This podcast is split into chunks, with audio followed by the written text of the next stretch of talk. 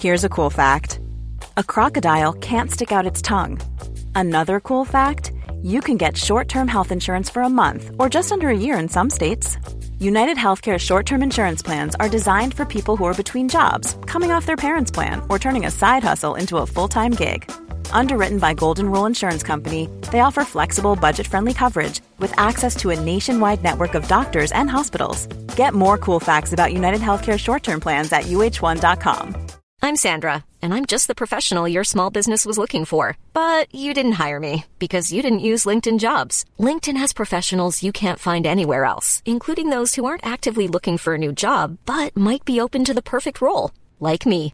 In a given month, over 70% of LinkedIn users don't visit other leading job sites. So if you're not looking on LinkedIn, you'll miss out on great candidates, like Sandra. Start hiring professionals like a professional. Post your free job on linkedin.com/spoken today. All right, do you want to say a thing? Yep. What is the conversation? Who is it with?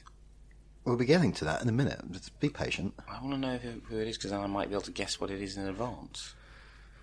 You do realise I'm now going to have to put this at the beginning of the tape? Yeah. This is a Manhattan-bound B Express train.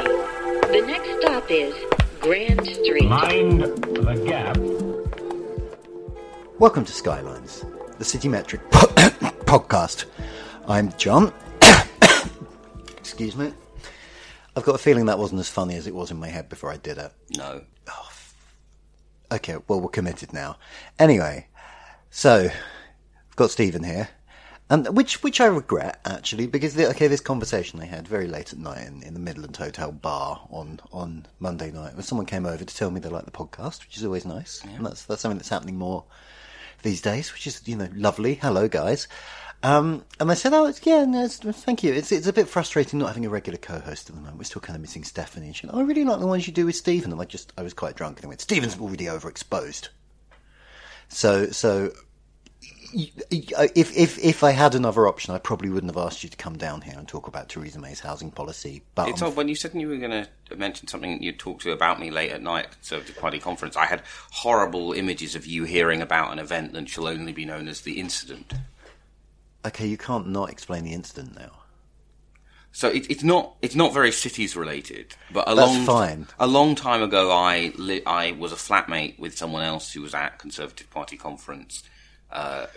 Who is someone who's also been on this podcast? It is someone who's also been on this podcast, and I thought it might be about an incident. What was the incident with you? The incident can't be discussed on a family podcast, okay? Okay. But there was an incident. If anybody out there knows about the incident involving Stephen and a former guest on this podcast, possibly one who works for BuzzFeed, then do get in touch. But anyway, no, it was just a story about, people being nice to me and then me being horrible to you is really... It's just that I'm aware, you were only recently on here and I'm aware when it's the two of us, we're both very much not women, and I feel uncomfortable with that. But I'm free. You are free and available for not that long, so we should probably get to the actual topic in hand. So, yeah, Theresa May... somebody... told the Sun there was going to be a council house building revolution, and that's not really what we've got, is it? That's not what's happening. I thought it was the most pathetically... Marina Hyde, in her brilliant post-conference write-through, said it emerged that the biggest revolution at Conservative Party conference was the definition of the word revolution. Yes. And it's one of those... I think what I also find funny is, right, so it's basically 8 council houses per... local authority. Nothing. I hadn't heard that one. I know it's like an extra 5,000 a year. So if you then divide it by the number of council houses, local authorities, it's 8. I also think these figures are optimistic, because if you divide the money by the number of homes they're projecting, they're talking about them costing about £80,000 each, and that seems on the low side to me. But yeah, it's 8 per council. And the best thing about it is, obviously, they're also putting £10 billion more into Help to Buy. So it really is if a fire started in this room and you're going, don't worry, I've got a revolution in how I'm going to... how I'm going to find it, going out, getting a huge tin of petrol, pouring it on the fire, and then but don't worry, I bought a super soaker, and just sitting there, it's just... It would be an inadequate solution if they weren't also making the problem worse at the same time. The Help to Buy thing is slightly more complicated than that, because there were several elements to Help to Buy. The one I believe... I always get them mixed up. I believe the one that we still have was the deposit scheme, the deposit guarantee scheme, which, as I understand it, actually it's not that it's obvious that it was just bidding up house prices. It's that they can't rule it out, and it seems to vary area by area. Somewhere like London, it's definitely bad news. But in other places, it's possible that the sort of the effects you got of... It's possible that, you know, it did kind of give house builders enough certainty to get more, building more, and that effect may have sort of outranked the sort of the effects of pouring more money into the market. Yeah. But this is part of the problem with ever talking about housing, is you kind of instinctively start talking in national averages, and people don't live in a national average house. They live in a house in a specific place. So it's kind of often quite difficult to talk about it. Yeah. From a political standpoint, why do you think it was... I mean, do you think they overbriefed it? Or do you think it was just the Sun got a bit overexcited and wasn't as helpful as they imagined they were going to be? Or do you think it's like maybe they just thought, well, we'll get good headlines from this, and that's more important than the fact that it's going to look like a damn squib afterwards? I mean, what the hell is going on there? I think it will have been a combination of I think it will actually have been overbriefing for the most part. Because, I mean, one of the interesting things, and this is not true of everyone who works on policy, worked on policy for Theresa May. You know, Will Tanner's stuff in the Eye, now he's left and has become a columnist for them, is very good and actually does have kind of meaty policy solutions.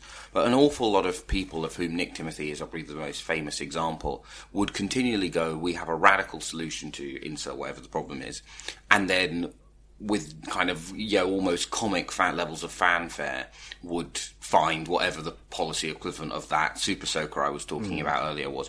I mean, okay, so grammar schools we know are actively do not work, but the idea that even if they did work, then they produce the scale of upskilling you need in the British workforce is for the birds, right? Even if they succeeded for their intakes, they do not have large-scale enough effects, ignoring for a moment the fact that their effects are actually negative.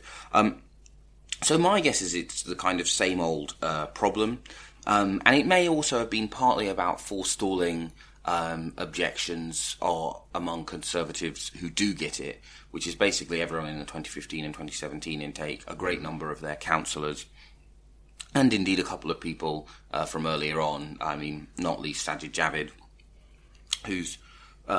proposals, I think, are a bit more useful, although I also don't think they will in their current state. Sajid Javid's proposals, if you haven't come across them, are basically... involves requiring bigger targets from any council where house prices are significantly above... average, where they are kind of above the mortgage... Basically, where if you cannot get a mortgage on an average salary in this area, the council is required to... build until... Which will make a lot of sense somewhere like Bromley in South East London, where house prices are incredibly high, but unlike... some London boroughs have been quite good at delivering extra housing. Some of them it's because there's a certain amount of dodginess going on, not naming any Tower Hamlets or Newhams in particular, but also Barnet, which is a Conservative-led borough, was recently, I believe, has also been doing very well, despite being an outer London Tory borough. Bromley, on the other hand, has more empty space than any borough in London. It is literally half empty, and they've not been planning for growth at all. So Javid's policy would be very good at motivating them, I think. Where I can't see it working would be somewhere like Oxford, which has the single worst, least affordable housing in Britain, in terms of if you measure it by wages rather than absolute figures. But they just don't have the land. Like, it's no good telling Oxford Council that you need to build more houses, because they know they do, but there is literally nowhere in Oxford you can do it. So to develop more Oxford, you would have to do it in the neighbouring councils, which places like Cherwell, which are run by the Tories from commuter towns like 10, 15 miles away. So there's just that lever isn't going to work. Or you could not. Well, I mean, yeah. No, I mean, there are also, and I realise I am about to advocate knocking down my mother's house, but you also could knock down a bunch of two-storey terraced homes in Blackbird Leas and just build apartment blocks. Yeah. But this is why I don't I get uncomfortable with this argument is because people like densification is a good thing. Like dense cities are generally better. If you go like a dense walkable city in Europe, like Paris or Vienna or something, they're generally much more interesting places to be than one built on the car. However, there are two problems. One of which is we're terrible at building apartment blocks in this country. Like, for whatever reason, they're just not as nice as those kind of mansion blocks you get continentally, or even in a lot of American cities. And secondly, we never talk about the fact that it does literally mean demolishing people's homes. That's what we're talking about here. They may or may not be compensated for that, but we're talking about demolishing places that are already occupied and in use, and then putting something else there. Which I think is why politicians like from both sides of the fence, like David Cameron and Andrew Adonis, have both talked about. It's why I think Create Streets is just a nonsense fantasy. We'll come back to them, but it's just this idea of there's all this public sector land. It's like those are council estates, people live there, and not just council tenants either. A lot of the people who live there, thanks to Right to Buy, own those council flats. Have you forgotten that you're demolishing their homes? If you think it's going to be difficult to win support for building on the green belt, why do you think it's going to be any easier to knock down half of Southwark and rebuild? I just don't understand why people think this is something it's going to be okay to do. Yeah, I think this is the weird thing about Create Streets is it feels like a policy proposal that would make brilliant sense if they also went, and our plan to solve the housing crisis is to invent a time machine and go back to 1945 and go, so you're about to do an awful lot of rebuild. Why don't you do it like this, right? Or if your plan is to go back to the Great Fire of London, again, it's a brilliant... However, I don't think my mum listens to this podcast, but if she does, I'm sorry. She doesn't follow me on Twitter. I follow her, she doesn't follow me back. I have issues with that. She's very judicious about it. You know whose mum used to follow me on Twitter? Stephanie's mum always followed me on Twitter. I'm not Stephanie. Stephanie's mum would often tweet Stephanie about what I've been saying on Twitter, which made Stephanie feel very uncomfortable after what anyone got. I can see how it would. Ultimately, the fact that people are going to resist having their home knocked down, partly because the other problem in the housing crisis now is because there is a long history of developers going, yeah, you can come back, exactly the same place, exactly the same thing, and going, by exactly the same place, I meant somewhere else, and by exactly the same amount of space in your home, I meant actually less. Yeah. Means that this idea that you can go from the current level of trust in the process to Create Streets is for the birds. And actually, we do just need to build out. Oxford could be 3 times the size it is very easily. And in terms of the population it now, it is a city with more economic activity than it has room to house. And you can see it, again. Well, this brings us on to the productivity crisis, doesn't it? Yeah. Like, there's stats out a couple of hours ago as we're talking, showing that, consistently the Treasury has made predictions based on a certain increase in productivity that hasn't been forthcoming for nearly a decade. And this means it's constantly missing its fiscal targets. And one big reason for that, I think, is because people can't live where the bloody jobs are. It's that time of the year. Your vacation is coming up. You can already hear the beach waves, feel the warm breeze, relax, and think about work. You really, really want it all to work out while you're away. Monday.com gives you and the team that peace of mind. When all work is on one platform and everyone's in sync, things just flow. Wherever you are, tap the banner to go to Monday.com. Roundabout Season 2, presented by Nissan, is live now, and we're back to share more stories from the road and the memories made along the way. We're talking rest stops, if we're stopping to get gas. You will be timed. Misguided plans. I grew up in the city, so I have a healthy fear of real extreme darkness. A lot of laughs. Y'all weird, but you were different. And so much more. Listen and subscribe wherever you get your podcasts. Hiring for your small business? If you're not looking for professionals on LinkedIn, you're looking in the wrong place. That's like looking for your car keys in a fish tank. LinkedIn helps you hire professionals you can't find anywhere else, even those who aren't actively searching for a new job but might be open to the perfect role. In a given month, over 70% of LinkedIn users don't even visit other leading job sites. So start looking in the right place. With LinkedIn, you can hire professionals like a professional. Post your free job on linkedin.com/spoken today. Until we solve the housing crisis, I don't think we're going to solve the productivity crisis.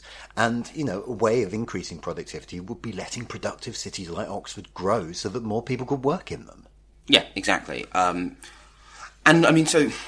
Because obviously the other problem with the housing crisis is that you have a large, well, not all, but you have some people who, thanks to Help to Buy, have got on the housing ladder. And, of course, they have this thing where they have a lot of debt and not very much equity, which means, and, of course, what you ideally need to fix the housing crisis is a prolonged period of house price stagnation and a prolonged period of wage growth, which you only get by, A, increasing house bills,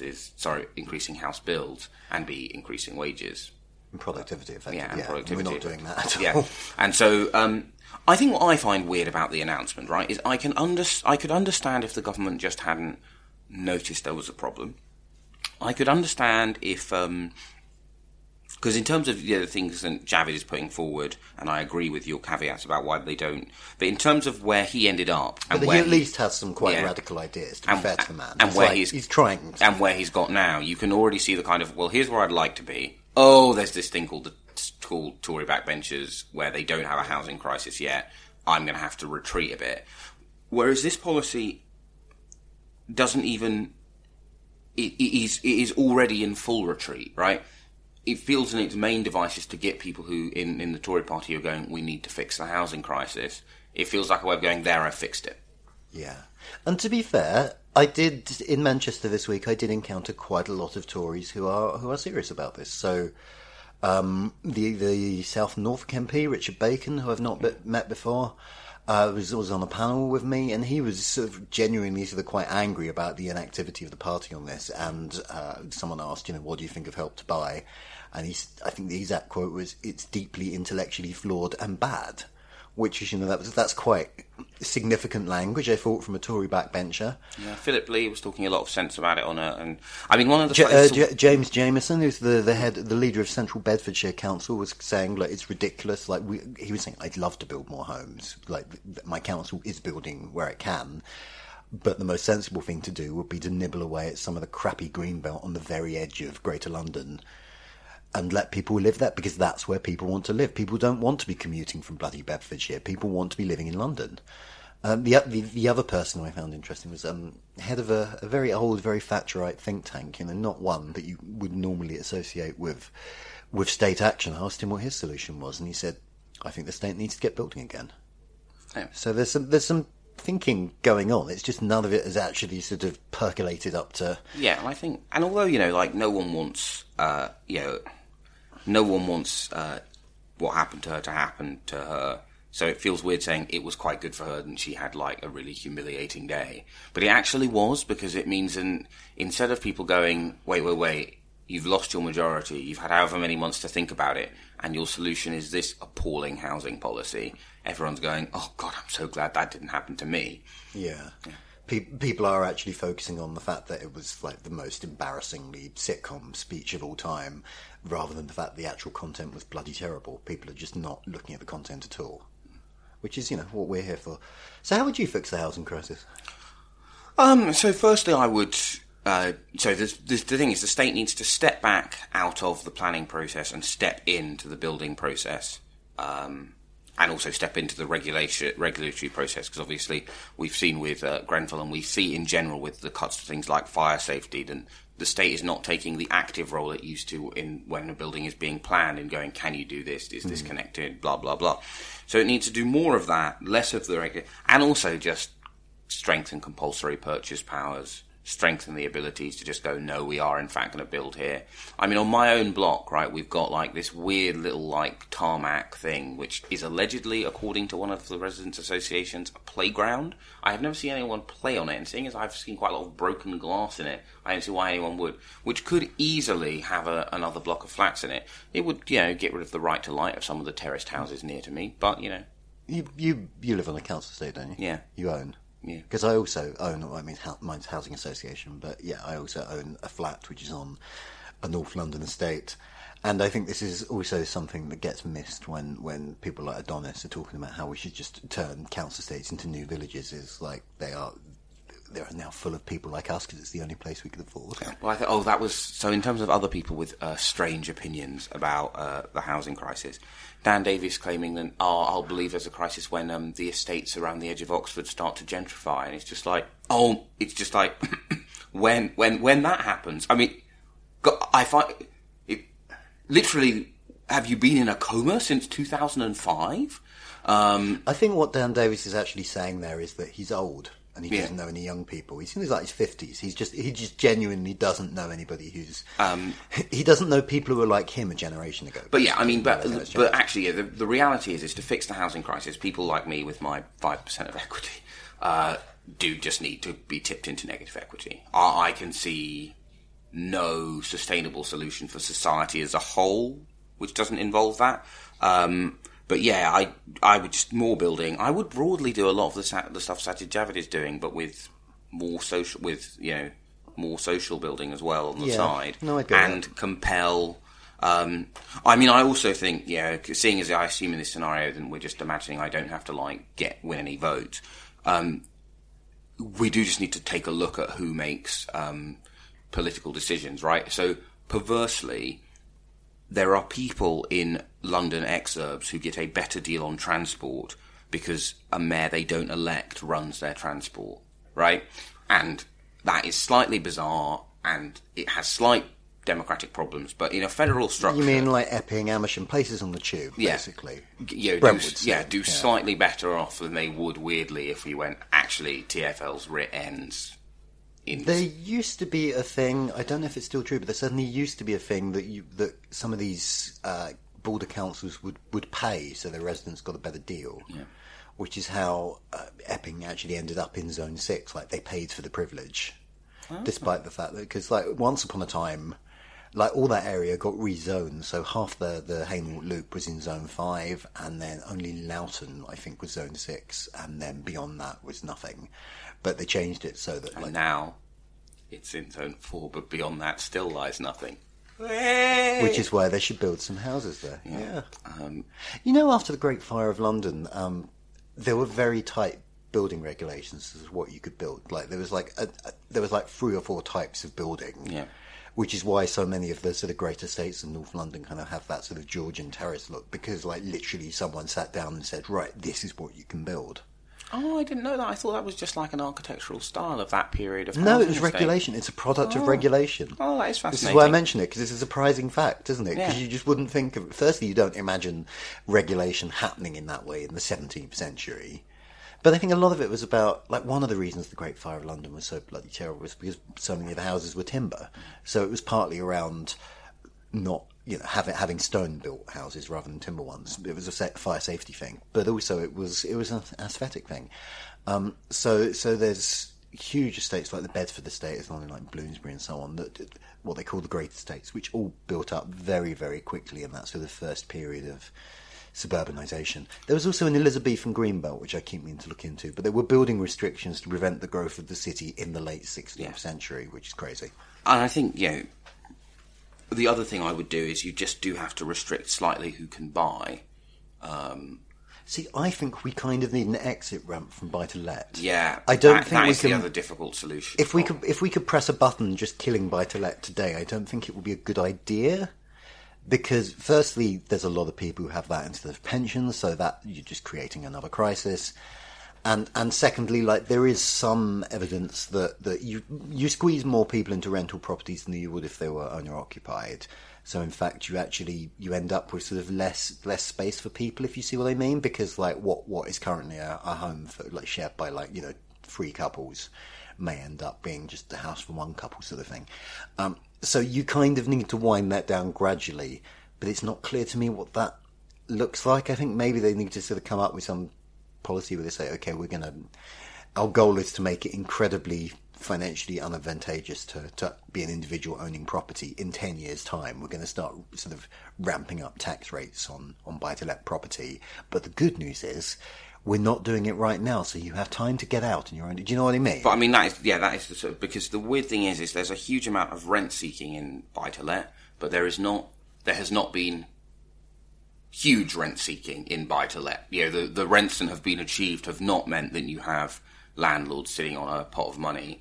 You have landlords where the Bank of England, when they did their last stability check with the various banks, most banks think of a third of their landlords would be underwater with even quite a small rate rise. Really? And that doesn't include portfolio effects. So unless you hope that the third is the same third, which is highly unlikely, you're talking about a very overlived. I mean, the first flat I lived in after university was, you know, the circumstances around this particular shared flat.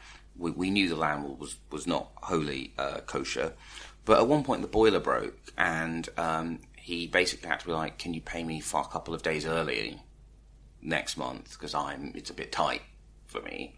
And obviously we're like, yeah, okay, but seeing as we give you, like, £1,000... That's not what you want to hear from the landlord. Yeah, it's something just like, you really should not be, like, this up against it. But that is the big problem with the buy-to-let. I had the opposite experience. My first house out of university, in 2002, 2003, 2004, around then, was rented through a property company on the Walworth Road in South London that owns, I don't know, a few dozen properties, but it's corporate rather than like. And because I hadn't managed to sort out my bank account for reasons the best unexplored, I would pay them by cheque delivered by hand every month, and sometimes I would just not get round to it, so I would be like 3 weeks late and all apologetic. And then very nice lady Wendy around the place would be like, "Oh, it's fine. It's, I mean, we know where you live." So I think we had a sort of slightly odd experience of... but our colleague Al Leskowitz also ended up renting from the same agency quite recently. Oh, gosh. Yeah. It's a teeny tiny world, isn't it? I think this kind of solution in terms of how do you have an exit for people in buy-to-let is the other part which we haven't talked about, which is mortgage terms. I've said this before, I'm not sure on this podcast or just on the website, but in many ways, in terms of what voters want and the objections of the Tory party, I'm amazed that they haven't paid more attention to Japan in general. And what do they have in Japan? They have 100-year mortgages, where actually you never pay off the debt, because actually in terms of the financialisation of housing as asset, that sort of works for everyone. But you do just use it to swap housing either down or up, right? But you actually don't ever, your lease stretches out into the future. And that also allows you to have because we do basically need to, in order to not have a situation where a bunch of buy-to-let landlords exit and a bunch of people are suddenly made homeless, yada, yada, yada, to have a period where wages go up and house prices stay flat. But because of the pressures on housing, in many ways, people really have underestimated just how much building you would have to do before house prices went down, as opposed to merely stagnated. So buy-to-let, yeah, there are lots of, sort of fairly painless ways out of it. I think that on the building thing, I think the problem is it's difficult to know how severe the crisis is, because there is an argument that part of it is around the financialisation of housing rather than supply-demand logic. So, you know, to be blunt about it, like since the crash, there's not been many good places to put your money. Mm. Property is one, particularly property in what Richard Florida has described as superstar cities like London. If you own a square foot of London, that's going to work out pretty well for your bank account, whereas, you know, it's been quite difficult to find good startups or whatever to invest in. So there's just been this wall of money flooding into property. If interest rates went back up to normal and world growth rates went back up to normal, prices will go down. I just don't think we know. So I don't think we know how severe the housing crisis is, if you see what I mean. I mean, there's definitely, in certain areas, in London and Oxford and Cambridge and Bristol and so on, there is definitely a shortage of supply that we need to fix. But in parts of the country, I think it is just that, like, buy-to-let investors have squeezed out first-time buyers, and I don't think we know until things change. Yeah. Two last thoughts before we go. One is, there is, in The Road to Wigan Pier, which George Orwell wrote in 1935... there is a section about how the worst landlords are not terrible corporate monsters. It's little old ladies with two homes who can't afford to fix the boiler, which I meant to say several minutes ago because when it fitted in, but I just want to point that out, you know, given that this is the magazine of Orwell. And the other thing is not so much an observation as a question, which is, what was the incident? No comment.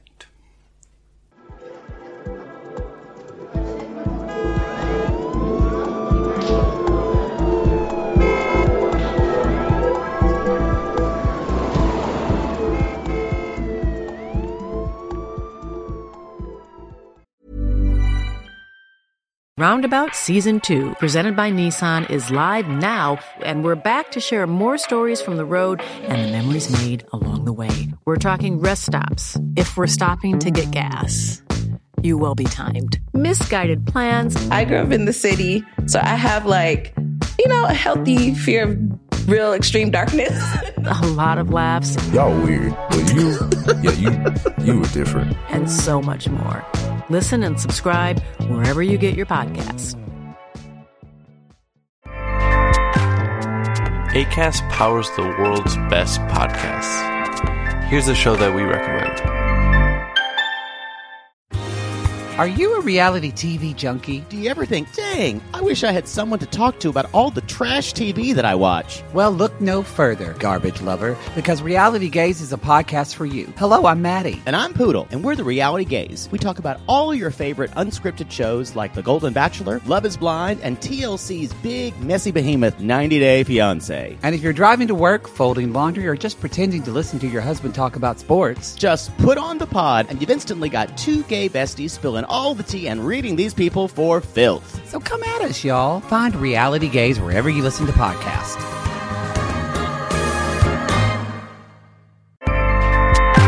Acast helps creators launch, grow, and monetize their podcasts everywhere. Acast.com.